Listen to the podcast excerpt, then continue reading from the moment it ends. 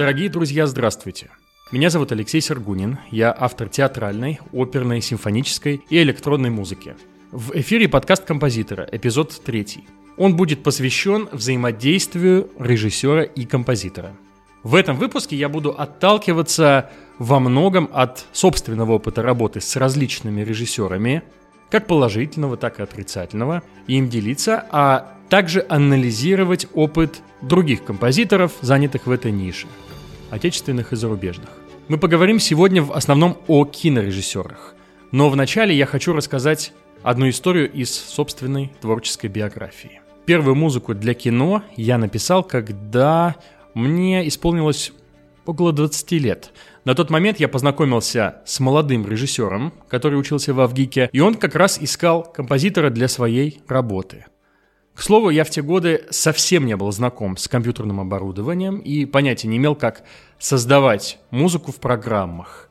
Вплоть до того, что даже не знал, как набирать ноты и все писал от руки. Впрочем, ради справедливости должен сказать, что доподлинно знаю о том, что многие современные, причем ныне известные и признанные на мировом уровне композиторы до сих пор работают от руки, не признают и даже с некоторым отвращением относятся к этой опции набора нотного текста на компьютере, не говоря уже о том, чтобы писать электронную музыку.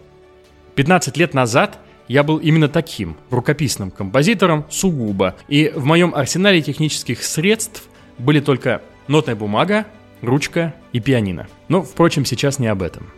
После знакомства с режиссером я принялся за работу. Его вполне устраивало, чтобы я сочинил музыку для фортепиано и затем сам исполнил и записал бы ее в студии в ГИКа. Он показал мне трек Нины Симон, который ему особенно нравился. Впрочем, как я узнал позже, этот трек нравился многим начинающим режиссерам, еще не обладающим достаточным опытом и развитым вкусом. Тем не менее, этот трек, как ему представлялось, наилучшим образом отражал бы послевкусие всего фильма в титрах. И он просил меня сделать нечто подобное. Работа началась. В течение недели я садился за пианино и искал фразы и интонации, слагая их в единую картину. Настал момент показать музыку. Когда я сыграл пару завершенных фрагментов, то понял, что режиссеру они совершенно не понравились, однако он был полон решимости довести дело до конца. Он снова включил мне песню Нины Симон, пытаясь разъяснить, что именно ему нужно и что его в этой музыке цепляет – Поскольку мы встретились тогда с инструментом, то, слушая трек, я стал понемногу наигрывать вариацию на песню, которую мы с режиссером слушали, и вдруг его лицо просияло. «Вот, вот то, что нужно», — сказал он. А я с удивлением тогда посмотрел на свои руки, игравшие то, что ему так понравилось. По большому счету я оставил все почти тем же, только немного изменил мелодию и сбавил темп превратив песню в такую, знаете, мечтательную балладу. Но, по сути, я не произвел вообще ничего нового. я тогда был этим шокирован и расстроен, так как все мои собственные поиски оказались совершенно ненужными, и предпочтение было отдано плохому пересказу хорошей музыки. Если я убирал хоть один аккорд или менял его аранжировку малейшим образом, материал, который я играл на фортепиано, сразу переставал подходить режиссеру. Его ухо настолько прикипело к референсу, что лишь близкий пересказ этого референса мог бы его устроить. И это, хочу сказать вам, еще далеко не самый плохой случай. Я, наверное, сегодня буду выступать в роли ломающего систему и кощунствующего на сложившийся творческий порядок. Поэтому, если меня спросят, как бы я охарактеризовал композиторскую ситуацию в мире кино на сегодняшний день, я бы ответил всего тремя словами – чудовищное засилие референса.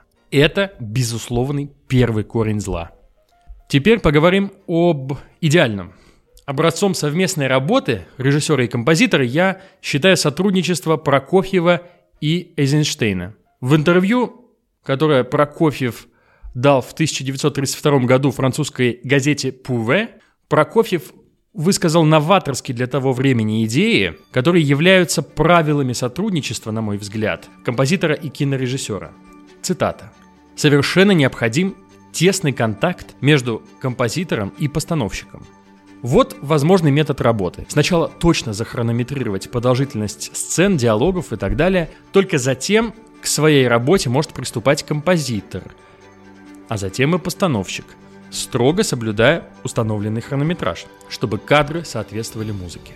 Сам Эйзенштейн использует термин «звукозрительная синхронность» – состояние, при котором зрительное начало сливается с музыкальным. К слову, немного отходя от темы, э, современные саунд-продюсеры и композиторы очень часто пользуются одним изобретением Сергея Сергеевича Прокофьева, которое называется перевернутой оркестровкой.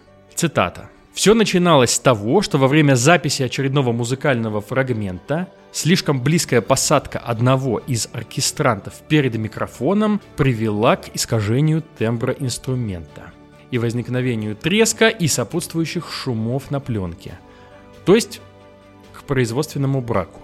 Однако Прокофьев со свойственной ему парадоксальностью мышления увидел в этом прекрасную возможность для получения неприятных для человеческого уха звуков. Каковыми, по его мнению, должны были быть в представлении русских воинственные фанфары немецких труп. Работа над Александром Невским привела Прокофьева к открытию закона перевернутой оркестровки. Причем это термин самого Прокофьева. Суть этой оркестровки заключается в том, что с помощью звукозаписывающей аппаратуры звучанию тембров и тембровых групп возможно придать качество, совершенно противоположное их природе. Например, слабые и тихие трубы и тромбоны, и при этом жутко гудящий фагот и так далее. Подобные функции могут применяться при звуковом монтаже, для чего отдельные партии или группы партий необходимо записывать отдельно друг от друга. Этот прием и сейчас является важным, почти основным при создании оригинальных саундтреков, а в Александре Невском он был использован впервые. Именно поэтому партитура саундтрека не предназначается для концертного слушания. Часть музыки Прокофьева была написана согласно его композиторскому замыслу, и затем к ней был приспособлен видеоряд. Часть, наоборот, создана исключительно под кадры, предоставленные Эйзенштейном.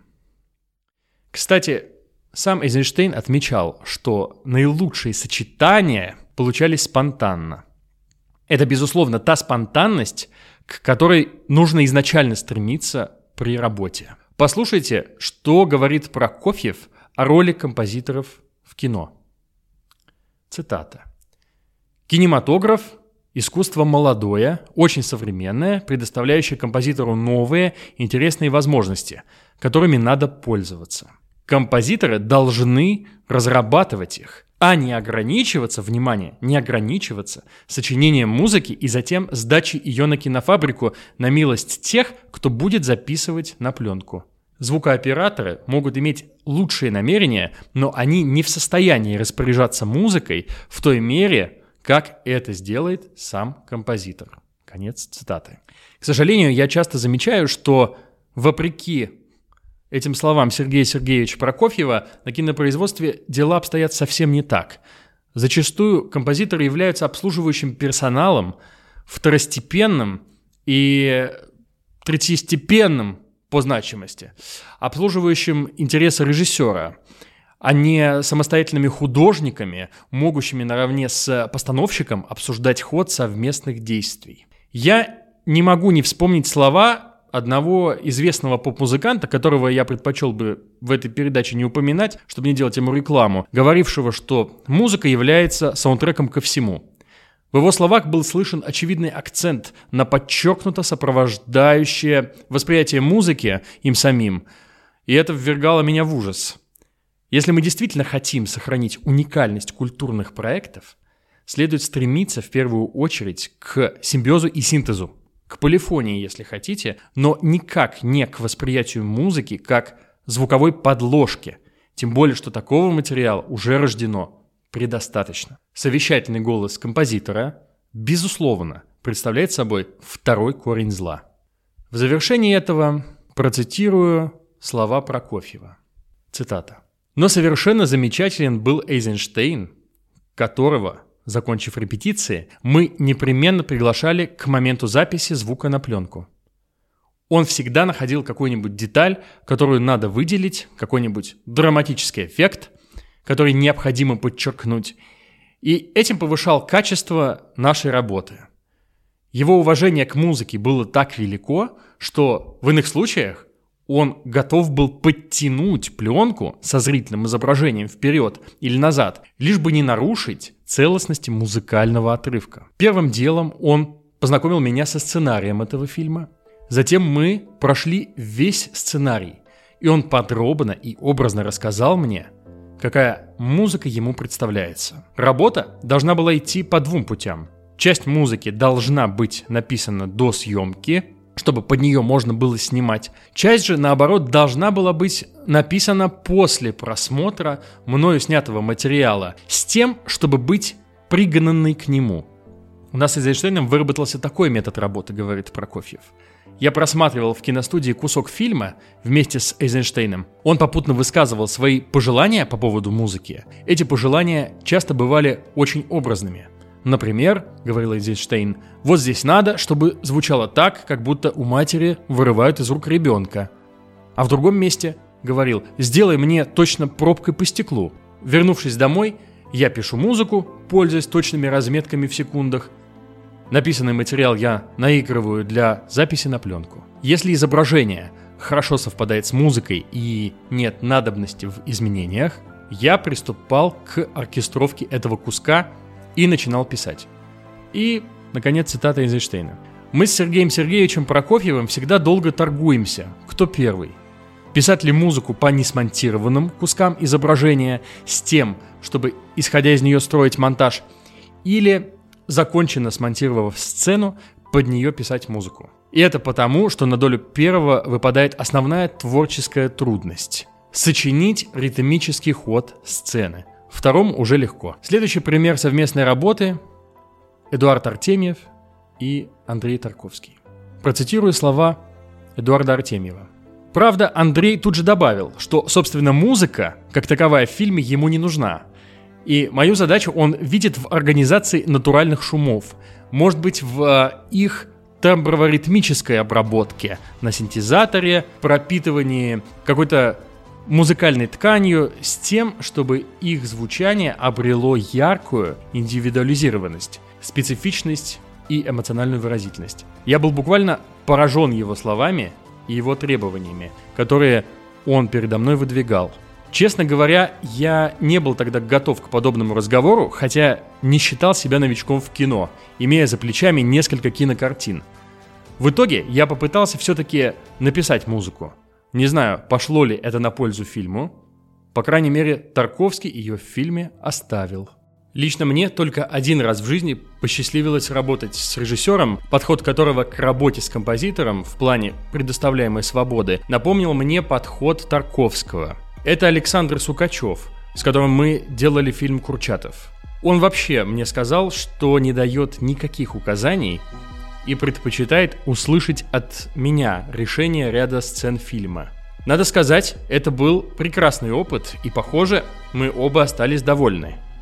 Я очень надеюсь, что вскоре он снимет свой полный метр. Несмотря на то, что многие, прослушивая мою музыку, считают ее очень кинематографичной, пока что у меня есть только одна относительно громкая работа, за которую я получил премию Ника – это фильм Сергея Ливнева «Ван Гоги», музыку к которому я писал в соавторстве с Десятниковым. Но работа на этой картине, к сожалению, почти не имела отличий от моей первой работы в творческом смысле, так как режиссер просил меня лишь слегка видоизменять материал по заданному референсу. Резюмируя вышесказанное, еще раз назову три проблемы, убивающие подлинное искусство композитора в кинематографе. Первое – это референсы, точнее сам факт их существования. Как вы могли видеть из примеров, которые я привел в качестве образцовых, действительно великие режиссеры описывают задачи словами, причем красочно, вводят композитора в курс дела именно речью, а не музыкальными примерами. Вторая проблема – совещательная роль композиторов на проектах. И, наконец, третья – это, к сожалению, в подавляющем большинстве случаев такой порядок работы, когда композитор приступает к сочинению музыки уже когда фильм снят. Такое устройство процесса лишает возможности слияния идей композиторских и режиссерских в одно творческое целое, провоцирует композитора быть кем-то вроде художника, расписывающего посуду. Не удивляйтесь, если вдруг услышите где-то снова, что великих композиторов в российском кино нет. Удивляться тут нечему. Пока эти проблемы есть, их и не будет, скорее всего. С вами был Алексей Сергунин. Сегодня у нас будет особенный финал.